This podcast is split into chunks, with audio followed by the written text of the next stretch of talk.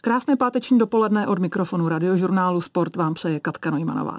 Zima klepe na dveře a rozbíhají se kolotoče světových pohárů zimních sportů.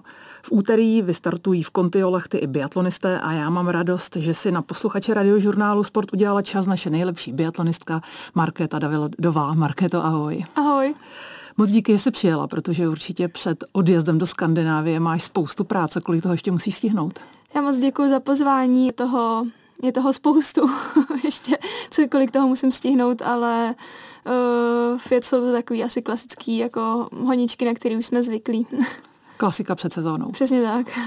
Eh, je před začátkem sezóny u tebe nebo převažuje těšení se, nebo respekt, nebo mírné obavy, nebo nervozita. Jaká z těch, jaký z těch pocitů je nejbližší realitě? Já musím říct, že zatím ještě moc žádná, protože mi to pořád přijde, ačkoliv už to je vlastně za týden, tak mi to pořád přijde, že to je za, za dlouho. Ale určitě z začátku ty první, vlastně ty první závody jsou hodně spojené s stresem a se strachem, takže myslím si, že tahle ta emoce bude za chvíli převládat jako velmi.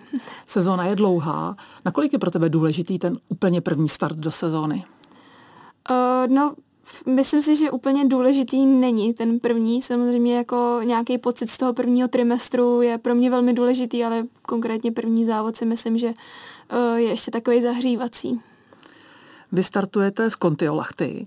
Mě tato místa poblíž vlastně polárního kruhu evokují ještě z doby mé závodní kariéry místa, která jsou taková spíš jako ponurá a e, prostě nikdy ve mně nevyvolávaly úplně pozitivní pocity. Jak ty to vnímáš v těchto zeměpisných šířkách, kde vlastně na začátku sezóny je opravdu spíš e, šedivo, tmavo, není tam moc denního světla? No, jako je to tak, no, světla tam moc není, ale myslím si, že už jsem si na to taky nějak jako zvykla. Většinou vlastně i ten první sníh, ta první příprava, na kterou jezdíme, taky bývá takováhle ponurá, takže uh, už si v tom člověk nějak jako tak najede a jenom v tom vlastně pokračuje, takže Uh, jako pak jsme určitě rádi, když se vrátíme zpátky do toho Rakouska, třeba, že kde, kde toho světla jako víc a už to vypadá malinko veselejc. Jsi mladá závodnice, ale zkušeností máš už hodně. Jak dokážeš takhle před sezónou zhodnotit stav své formy, to, co máš za sebou z letní přípravy a co ti třeba ukázal začátek eh, tréninku na sněhu? Myslíš si, že už znáš sama sebe? Uh, to je dobrá otázka a myslím si, že bohužel samu sebe ještě pořád jako neznám, že to nedokážu úplně zhodnotit. Na druhou stranu si myslím, že mi to možná občas uh, pomáhá, abych nedělala nějaký uh, závěry tak nebo onak takže uh, vždycky, vždycky malinko jako, myslím si, že nejvíce jako pak ukážou nějak jako ty, ty první závody, nebo prostě těch pár prvních závodů, tak uh, většinou jako ukáže malinko víc, jak na tom člověk je, ale abych to jako zhodnotila před sezónou, tak na to si úplně netroufám. Běh a střelba, to jsou dvě disciplíny, jedna bez druhé u vás nemůže být, ale u které z nich spíš odhadneš, jestli máš formu nebo ne? No, tak já myslím, že se jako mě ví, že jsem eh, lepší jako běžec než střelec, i když eh, třeba v loňské sezóně si myslím, že to tak úplně neplatilo. Ale uh, ty jo. No myslím si, že líp se jako pak odhaduje ta běžecká forma, protože u té střelby je strašně moc jako těch vnějších faktorů, i který člověk neovlivní, takže, takže si myslím, že se to líp odhaduje u té běžecké části. My vy jste během léta měli spoustu výcvikových táborů. Domluvili jste se s trenérem třeba na nějaký konkrétní činnosti, ať už střelecké nebo běžecké, na které budete pracovat významněji nebo víc než v předchozích sezónách, nebo prostě ta příprava je obecná a probíhala podobně jako v předchozích sezónách? Já si myslím, že jako je to spíš obecný a, a probíhá už vlastně dost podobně po, po tu dobu, co tady s náma Egil je, náš jako hlavní trenér. A pak samozřejmě jsou to jako takový menší nějaký cíle, který třeba máme na těch soustředěních nebo, nebo i doma, na kterých se snažíme pracovat, ale nemyslím si, že by to bylo jako něco mm, velkého a zásadního, že to jsou nějaký třeba změny v technice nebo malinký změny jako v poloze ve střelbě a tak, ale není to nic jako konkrétního. Sleduješ během letní přípravy a podzimu třeba přes sociální sítě nebo přes jiné zprávy své soupeřky nebo se zaměřuješ sama na sebe a jsi ráda, že je uvidíš až na startu prvních závodů? Tak některý, některý sleduju eh, samozřejmě, ale eh, musím říct, že se tím moc jako nestresuju asi, no, jako, abych pravdu řekla, tak můj Instagram víc jako převládají, uh, nebo tam převládají tam lidi, kteří jezdí na koních, takže, takže mi tam víc vyskakují koně než biatlon, takže za to jsem ráda, ale samozřejmě pár, pár jako svých soupeřek sleduju. to pojďme se chvíli bavit o psychologickém aspektu biatlonu. Vysvětli, vysvětli mi tvé pocity při příjezdu na střelnici v rozhodující fázi důležitého závodu. No tak ideální je, když, eh, když vlastně přijíždíme jako s čistou hlavou a nedělám žádný předčasný závěry z té střelby a jsem vlastně v té přítomnosti a myslím na ty věci, na které mám myslet a ne na, eh, na to, jak to dopadne. Takže to je asi jako ideální stav samozřejmě. A je to v každém závodě jiné, nebo se tyhle ty pocity prostě trénují a snažíš je mít po každý stejné, když uh, přijíždíš uh, vlastně k položkám střeleckým? tak snažím se trénovat i v tom tréninku, vlastně abych opravdu byla já myslím si, že fakt důležitý je být přítomný v tom okamžiku, nebejt tou hlavou jako už napřed nebo, nebo pozadu. A trénuju to, nebo snažím se to trénovat i v tom tréninku, ale um, nej, není to vždycky tak jednoduchý, nebo občas to jde jako samo, občas to nejde vůbec samo, takže uh, je, je, je to jako odlišný, každý závod je fakt jiný, i každá položka je jiná. Protože situace, kdy přijíždíš na položku a je to třeba poslední položka toho závodu a jedeš o medaili na mistrovství světa, to prostě se do té hlavy musí dostat. Myslíš si, že ti nejlepší střelci opravdu zvládnou tam přijet s čistou hlavou a nemyslet na to, o co se hraje? Tak je to podle mě jako fakt ideální, ideální jako mm, scénář, no. Jako já si myslím, že já jsem vlastně takhle moc krát jako nejela, neměla takovýhle závod, uh, ale uh, je, to, je to těžký říct, no já myslím, že zase těch vlivů je tolik, který jako můžou to ovlivnit, jak se člověk cítí a jak uh, to vlastně zvládne, že, že na to podle mě úplně neexistuje jako jeden, jedna strategie, že jich je určitě víc. Proč vy biatlonisté, a slyšela jsem to párkrát už i třeba v televizi, říkáte, že poslední položku netrefí jenom blbec? Já si myslím, že ta poslední je přece nejtěžší. Už je člověk vyklepaný, už tam stojí dlouho na, já, na rohožce nebo leží. No já myslím, že tohle to se trošku uh, dostalo jako, nebo začalo říkat kvůli Jindrovi Šikolovi, který to říkal vždycky mě, že, nebo nám, jako v juniorských letech, kdy nám vlastně říkal, že poslední, poslední ránu nedává jenom blbec. a tak se to nějak jako rozmohlo, si myslím, takže uh, myslím si, že to za to může jako hlavně on. A on se z nás spíš vždycky jako dělal srandu trošičku. Já si myslím, že všichni vědí, že, že poslední rána a, a poslední položka jsou vždycky ty nejtěžší. Pak mě zajímá ještě situace, kdy prostě jednou za čas, bohužel stane se to asi každému, že si třeba na první položce ten závod odpálí, že prostě je tam hmm. těch chyb moc a je v celku dost jasné, že už v tom závodě to žádný velký výsledek nebude. Jak se z té střelnice odjíždí? S jakými pocity do toho běhu? A vlastně dokážeš ty tvoje soupeřky potom ještě vlastně e, nechat na trati všechny síly, když víš, že stejně těch pár vteřin, který třeba najedeš na běžkách, už nerozhodnou a ten nepovedený závod už se mm. už nezvrátí.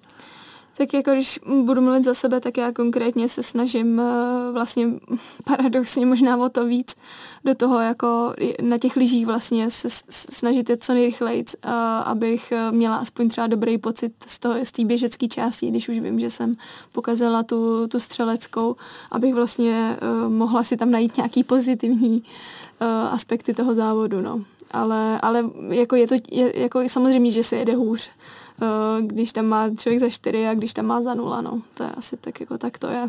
Neproletí ti někdy hlavou, že by bylo lepší zahnout do týmových boxů a prostě ten závod eh, takzvaně zabalit? To, to, to musím říct, že mě ještě jako nikdy nenapadlo.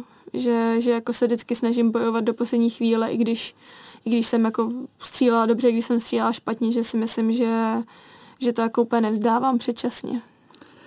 Co je pro tebe horší, když vlastně se závod nepovede střelecky, anebo že se nepovede běžecky? Z čeho se dá jakoby rychlejc e, dostat ven, rychleji zvrátit třeba už pro další závod? No já si myslím, že, že asi z té střelby jako rychlejší se dostat ven, i když taky je to těžký, protože no, hlavně když ty závody jsou hodně za sebou, tak tam není prostor pro to uh, se vlastně dostat do, do nějaký té své pohody a, a začít ty věci dělat trošku jinak ale myslím si, že jako když má člověk špatnou běžeckou formu, tak uh, si myslím, že už se to většinou moc jako přes tu sezónu jako úplně nezmění, no. že, že jako když je člověk unavený, tak jako přes tu sezónu tu sílu jako nenajde, si myslím, protože těch závodů, nebo konkrétně u nás je prostě těch závodů tolik, že, že tam není jako vůbec prostor pro to. Dá se nějaká chyba ve střelbě změnit nebo odstranit ten, ta chyba do příštího závodu už? Myslím si, že jo, pokud to jsou chyby, které si člověk jako uvědomuje a ví, že ji udělal, uh, jako, že ji udělal špatně a že třeba ví, kde ta rána je, tak pak si myslím, že je možný uh, si na to třeba dát trošku větší pozor v příštím závodě. Pokud to jsou věci, o kterých uh, jako člověk neví, tak se to samozřejmě špatně um, řeší, protože se to i špatně jako analyzuje. Je to to, že ty si dlouho studovala docela náročné vysoké školy, o to se o tobě ví, ale mě zaujal výběr oborů které máš. Ty jsi vlastně dvakrát inženýrka, pak si ještě mohla nastoupit na veterinu v Brně, ale eh, to si kvůli eh, sportovní kariéře zatím teda určitě odložila. Eh, na základě čeho jsi tyto obory vybírali? vybírala? Bylo to opravdu díky tvé zálibě ke zvířatům a přesně si věděla, co chceš, nebo to byla náhoda? Tak já musím říct, že jsem po, já jsem byla na osmiletém gymnáziu, takže uh, jsem měla jako ten obecný rozhled a, tak nějak jsem zjistila, že, že mě opravdu baví, jako baví mě zvířata, bavila mě biologie, takže uh, jsem hledala obor, který by byl co nejblíž těm zvířatům. Samozřejmě už potom Gimplu jsem věděla, že, že veterina to asi nebude, pokud chci dál jako dělat biatlon. Takže jsem hledala jiné obory a zaujal mě, zaujal mě vlastně obor na zemědělce tady v Praze. Takže jsem udělala přijímačky, mm, vlastně šla jsem si zjistit, jestli, že, jestli to bude možný uh, studovat i s vrcholovým sportem. Bylo mi to umožněno, takže jsem nastoupila tam a vlastně vydržela jsem tam až do inženýrských studií. Který titul pro tebe byl nejtěžší nebo těžší získat? Ten na biatlonové trati nebo ten na vysoké škole? Já myslím, že oboje bylo dost těžký, nebudu lhát, že ne. A, a myslím si, že se to nedá úplně srovnávat, že, že opravdu nervózní jsem byla jako před obojím a často jsem si to jako tak nějak se uklidňovala na biatlonu jako školou, že přece jsem zvládla tohle, tak zvládnu i nějaký závod a opačně, že když jsem byla ve škole, jak jsem se uklidňovala, prostě zvládla si tyhle závody, tak přece zvládneš i zkoušku. Takže jsem si tím jako tak trošku jako pomáhala, malinko to fungovalo jako pospolu, no. Neusínala si u knížek na soustředění, když si potřebovala se učit a zároveň si byla unavená z tréninku? Mm, jako musím říct, že občas jo, ale, ale uh, já naštěstí jsem jako nebyla tolik zvyklá chodit třeba spát po obědě, takže mi to nedělalo takový problém si k tomu jako sednout a, a jakoby učit se, ale samozřejmě měla jsem dny, kdy jsem byla víc produktivní a pak dny, kdy jsem zase tak produktivní nebyla, ale o to jako dřív jsem vždycky musela začít, abych to všechno do té hlavy dostala.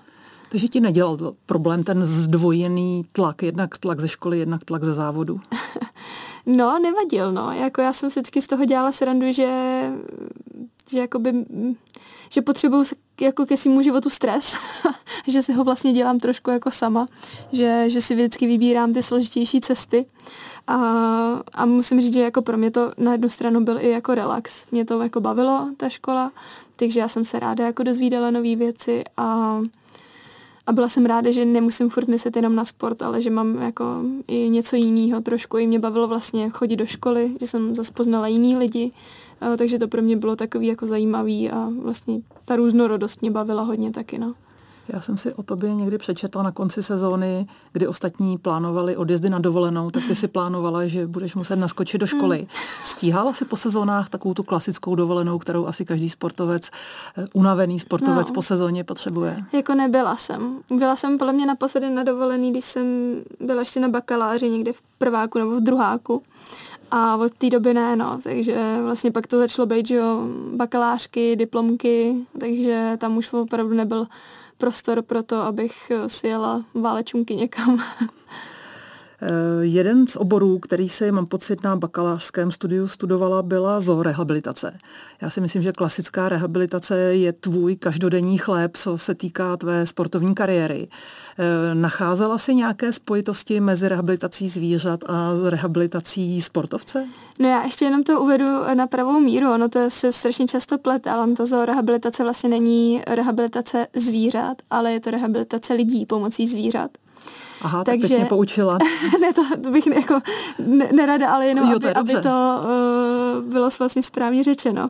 Takže tam to je trošku jako jiný, ale um, musím říct, že jsem průběhu toho oboru zjistila, že to úplně není to, co bych chtěla dělat, ale jsem strašně ráda, že jsem tam byla, protože uh, mi to zase dalo trošičku jiný pohled uh, na svět, protože jsem měla možnost uh, být na praxích u uh, vlastně u hyporehabilitace, kde, kde vlastně byly hlavně děti s nějakým tělesným postižením nebo i mentálním, takže to pro mě bylo opravdu uh, jako nechci říct zážitek, protože uh, si myslím, že je to jako hrozně těžký. Poučné to bylo. Jo, přesně tak, bylo to poučný, určitě. Jako otevřelo mi to oči zase trošku jinak. Ještě by mě zajímala situace, když jsi se třeba na pokluce stala mistrní světa a pak si šla do školy na zkoušku.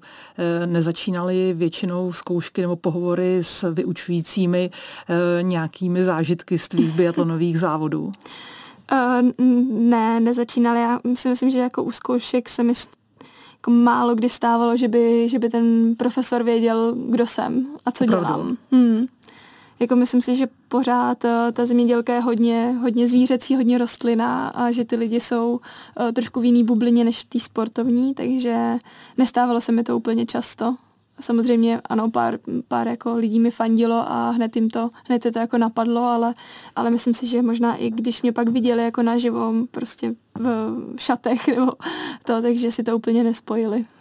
Markéto, řekni krátce, co je nového v českém biatlonovém týmu takhle před sezónou? Uh, tak u nás, konkrétně u holčičího týmu, moc nic. My vlastně jsme zůstali dost v podobném složení, jak trenérským, tak vlastně sportovci. Odešla nám akorát Evča Puskarčíková a co se týče klučičího, tam se to jako změnilo vlastně komplet a máme nový servisní tým, takže to si myslím, že je taky velká změna. Ten servisní tým mě hodně zajímá, protože jsem sama na lyžích jezdila a vím, jak důležité je, aby lyže jeli. A tebe loni dokázali na olympiádě v Pekingu hlavně docela taky potrápit. Eh, jak jak seš na tom s citem pro lyže? Poznáš, že ti ty lyže nejedou, už třeba vyrazíš do závodu. Prostě stane se to někde, stalo se to každému lyžaři. Jak moc ty lyže cítíš pod nohama? No, myslím si, že ten cit mám, uh, že to, zrovna tohle to jako úplně uh, poznám dost dobře, ale um, myslím si, že nejsem ten typ závodníka, který by to jako první sváděl na lyže. Že, že vždycky jako první, co tak začínám u sebe. Um, přemýšlím i nad tím, jestli třeba mi ty lyže nepřišly špatný kvůli tomu, že já jsem se cítila unavená, že mě bolely nohy a že to třeba mohlo vycházet jako ode mě. Uh, takže, takže myslím si, že v tomhle jsem jako dokážu poznat, jestli jsem to já nebo liže. No nejlépe se to pozná u hromadných startů. Tam to, tam to ne, ne, neobelžeš. to je pravda. Eh, já jsem to třeba zažila na olympijských hrách Salt Lake City, kdy prostě ve sprintu mě promazali samozřejmě nechtěně servisáci liže na sprint. Jak dlouho tebe takto prohraný závod bolí a jak dlouho trvá, než přebolí? Když je to třeba u velkého závodu. Hmm, asi se to dost liší. Musím říct, že, že dost záleží na různých jako okolnostech, protože přece jenom u nás to ještě taky není úplně jenom o lyžích, ale přesně o té střelbě nebo, nebo tak, takže dost záleží, jak ten závod třeba byl i rozjetý. A, ale není, není to úplně jednoduchý. Na druhou stranu, když máme hodně závodů za sebou, tak to člověk musí prostě hodit za sebe, protože druhý den je další závod a nová, zase nová příležitost a je zbytečný se tím jako trápit a utápět se v tom. To, že jste občas měli s lyžemi problémy, o tom se v loňské sezóně mluvilo. Eh, byl ten problém ve výběru lyží, ve testování vosku, ve strukturách. Dokážete takhle zpětně třeba zanalizovat, co byl ten největší problém, kde vás tlačila bota? Já si myslím, že to asi byl, byla kombinace všech těch aspektů. Um, jako který z nich konkrétně hrál největší roli, je těžko říct, a, ale myslím si, že uh, no, že, že, to, že se to úplně jako nepovedlo, tu loňskou sezónu. Servisáci jsou prostě členové týmu a i oni dělají určitě vždycky maximum pro to, aby závody dopadly dobře. jednou za čas se samozřejmě stane, že to dobře nedopadne. Nechci teď z tebe tahat informace zevnitř týmu, ale jak eh, pro tebe je pak těžké se s těma klukama potkat. Když na jednu stranu víš, že oni prostě udělali maximum, ale na druhou stranu se to prostě nepovedlo a odneslo to třeba olympijský závod. Uh, tak já myslím, že spousta těch kluků, kteří uh, byli v tom týmu, tak byli vlastně moji kamarádi už předtím, než uh, vlastně vůbec začali dělat servisáky v, u biatlonu, takže uh, jsem byla schopná se o tom s nima bavit i, i prostě na nějaký normální, o tom, co mi vychladla hlava, taky na nějaký normální úrovni, uh, jako rozumný, ale mm, samozřejmě je, je to jako těžký, na druhou stranu si myslím, že, že jsem pak jako zvládala oddělovat jako tu práci a tady ten nějaký jako kamarádský vztah a řešit to prostě na, na dvou úrovních, no. Moje dobrá známá je Katka Emons, bývalá střelkyně, olympijská vítězka. Eh, ona asi teda nepracuje vyloženě s vámi jako s reprezentačním Ačkem, ale zajímalo by mě, v čem mohou takovýto superstřelci, kteří závodili a vítězili na olympiádách, včetně jejího manžela Meta Emonce, pomoci vám, biatlonistům, kteří přece jenom tu střelbu máte spojenou s tou fyzickou hmm. zátěží, což oni nemají. V čem oni dokážou poradit? Já si myslím, že oni mají velmi, dobrou, vel, velmi dobrý základ v té psychické přípravě, eh, vlastně k tý, vzhledem k té střelbě, že jsou to jako napůl takový psychologové, bych to tak jako řekla, takže tam si myslím, že, že tohle je jako hodně důležitý. Na druhou stranu si myslím, že je to opravdu jako odlišný, že to jsou úplně dva jiný sporty, jako sportovní střelba a biatlon. Takže mm, myslím si, že je důležitý, aby ten sportovní střelec měl i trošičku jakoby větší rozhled v tom, že, že to opravdu ne, není to samý jako, jako biatlon.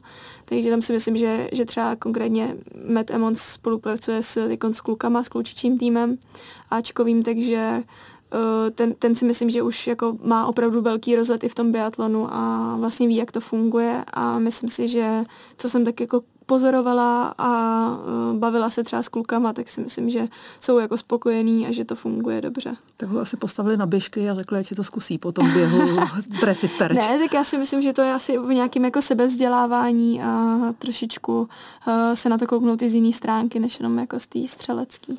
Maratonistka Markéta Davidová je mým hostem na radiožurnálu Sport. Eh, Markéto, ty jsi zažila naší skvělou biatlonovou generaci eh, s Gabčou Soukalovou, Ondrou Moravce, Michalem Schlesingerem. Eh, najednou tato úžasná generace sportovců skončila a vlastně ty jsi se posunula do pozice lídra české biatlonové reprezentace. Jaké to pro tebe bylo, kdy jsi vlastně byla s nimi a najednou si byla ta, která by měla předvádět špičkové výkony a byla na tebe upřena největší pozornost?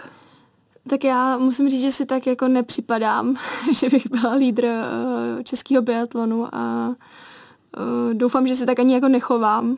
Nerada bych eh, se nějak jako házela do této role, a myslím si, že, že vlastně ty sportovci, který jsi vyjmenovala, tak uh, jsou opravdu jako legendy českého biatlonu a že um, já k ním mám ještě jako hodně daleko a pořád k ním jako vzhlíže. Myslím si, že dokázali skvělé věci, které dostali tenhle sport tam, kde je.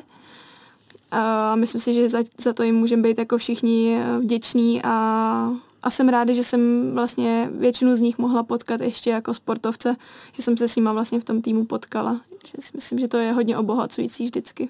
Vzala jsi si z nich něco pro svoji kariéru? když se mohla být vedle nich? Já si myslím, že určitě jako se toho dá spoustu okoukat. a, a mm, i, myslím si, že i všichni byli vždycky otevření k tomu dávat rady, když, když o ní člověk stál. A na toho si na nich jako hrozně vážím, že, že nikdy se ke mně nechovali nějak uh, jako povýšenecky nebo prostě vždycky, vždycky jako na kamarádský úrovni. A vždycky, když bylo potřeba, tak poradili nebo pomohli. Změnil se hodně ten tým? A teď nemyslím tím, že někdo odešel, někdo přišel, ale uh, musela to být obrovská změna, když takto silná generace během krátké doby skončila. Já si myslím, že rozhodně se ten tým změnil, hlavně kvůli tomu, že tam jsou teď uh, hodně mladší lidi. Vlastně většina týmů jsou, jsou um, jako sportovci, kteří třeba přišli z juniorů nebo ještě jsou v juniorech a zase tvořili vlastně nějakou skupinku lidí s těma ostatníma, že, že vlastně opravdu ta generační obměna se nějaká jako stala a myslím si, že zase ten tým má trošičku jinou, jinou energii. No. Český biatlonový tým je v médiích přes zimní sezonu hodně na očích. Mně se zdálo, že na tobě v předchozích sezónách byla občas znát, nebo bylo na tobě znát, že tě trápí vrtkavost sportovního fanouška, který dokáže být úžasný, ale když se někdy prostě nedaří, tak eh, fanoušci umí být i eh, méně, méně slušní, případně dokonce i některý zlí. Už jsi si na to zvykla? Já si myslím, že na tohle se asi nedá zvyknout, že, že jsou jako lidi zlí bezdůvodně. to si myslím, že, že na to se jako nezvyknu nikdy, ale uh, asi je důležité se s tím naučit jako pracovat, nebo nejlépe vůbec tady ty věci nevnímat, uh, nečíst, nevyhledávat, uh, což samozřejmě se snažím nedělat, uh, ale ne vždycky to jako jde, občas toho je opravdu tolik, že, že to na mě jako vyskakuje prostě ze všech stran, tak je těžký jako to ignorovat. Máš nějakou techniku, jak třeba okolo velkých závodů se odslonit právě od toho, aby si sama na sebe díky fanouškům zvyšovala tlak, eh, například neotvírat telefon, nečíst zprávy. Máš prostě nějaký speciální techniky?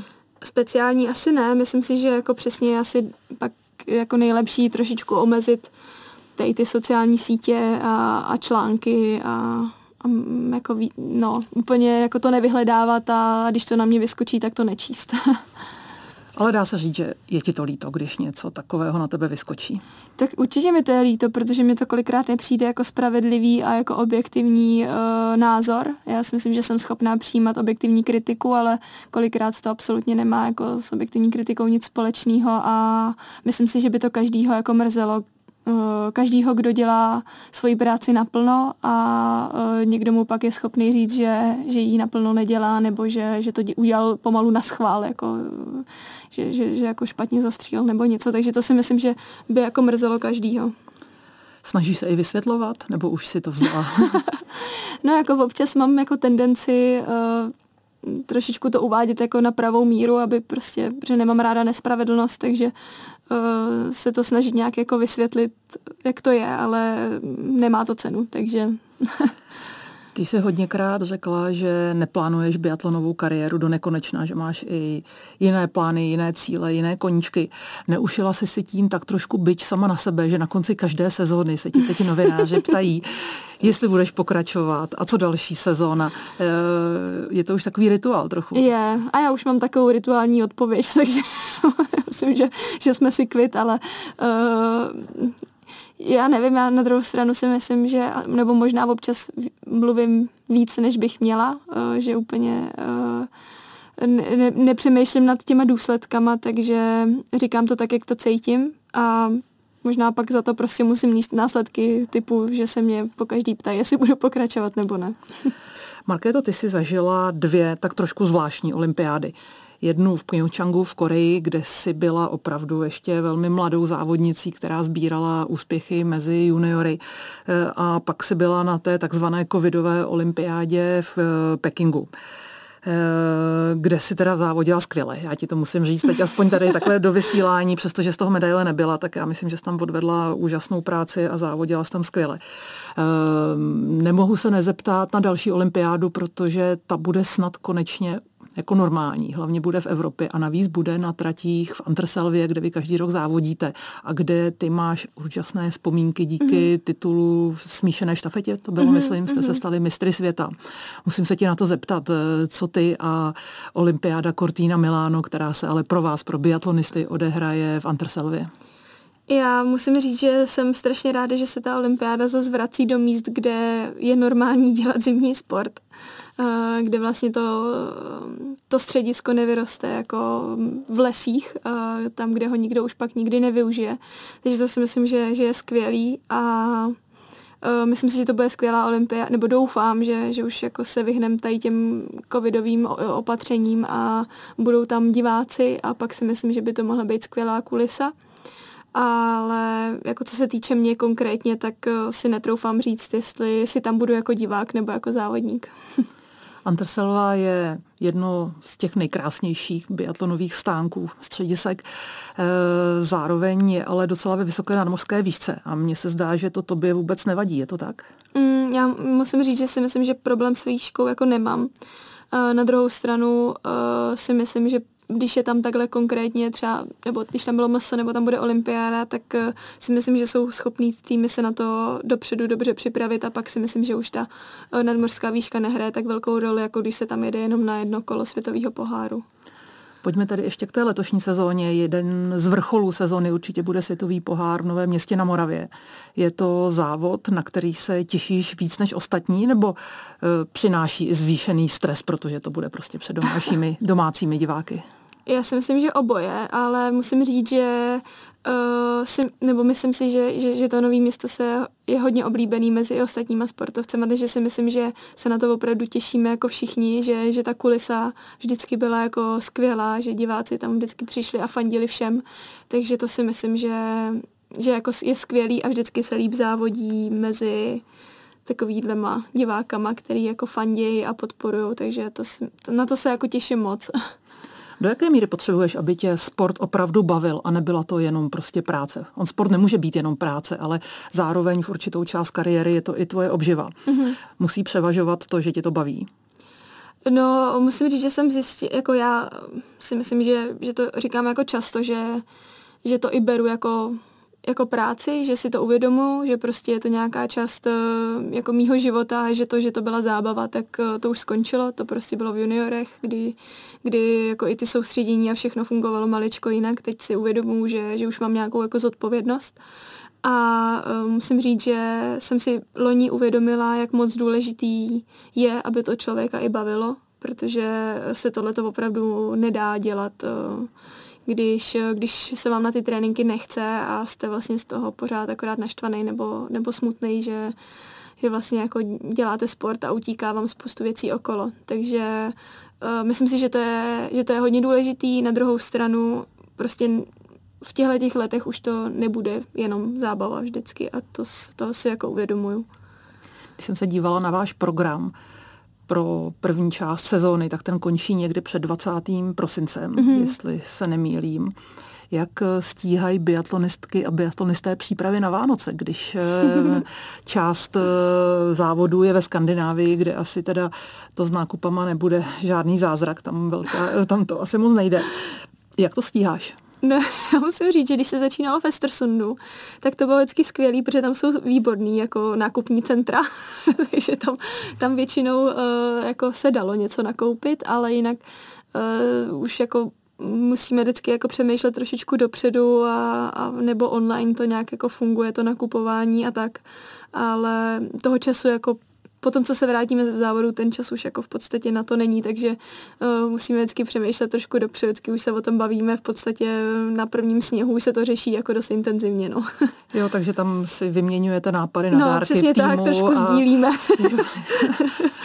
Eh, jsou potom eh, ty vánoční svátky, pár dní volna, které vy máte, ale ty závodíš ještě většinou na, tom, na té biatlonové mm. exibici v Německu, tak je těch pár dní spíš o dobré mídle nebo o odpočinku, od sportu nebo o rodinné pohodě. Co pro tebe znamená být na Vánoce doma? No, já musím říct, že už se to moc nepamatuju, protože teď no, vlastně dva roky nebo možná tři dokonce byly jako covidový, kdy my jsme vlastně se snažili dodržovat uh, opatření, aby jsme taky nebyli nemocní, protože přece jenom uh, jako doma mám prostě mladší ségry, který chodí normálně do školy na tréninky a tak, takže se nemohli úplně izolovat, abych měla jistotu, že, že, že jako něco nechytnu.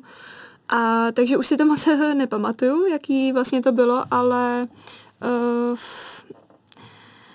no, já jako hlavně teda musím říct, že my vlastně máme ty tréninky i přes ty Vánoce, takže, takže úplně oddechový to není. A já jsem teď zjistila, že, že mě docela vlastně vyhovuje, když hned po Vánocích zmizím někam na sníh zase. Už i kvůli tomu, že toho sněhu tady moc není v Česku teď poslední dobou, takže uh, pro mě jsou ty svátky takový hodně, hodně jako z rychlíku, no. Pamatuju si to. Páteční finish eh, Katky Najmanové na radiožurnálu Sport končí.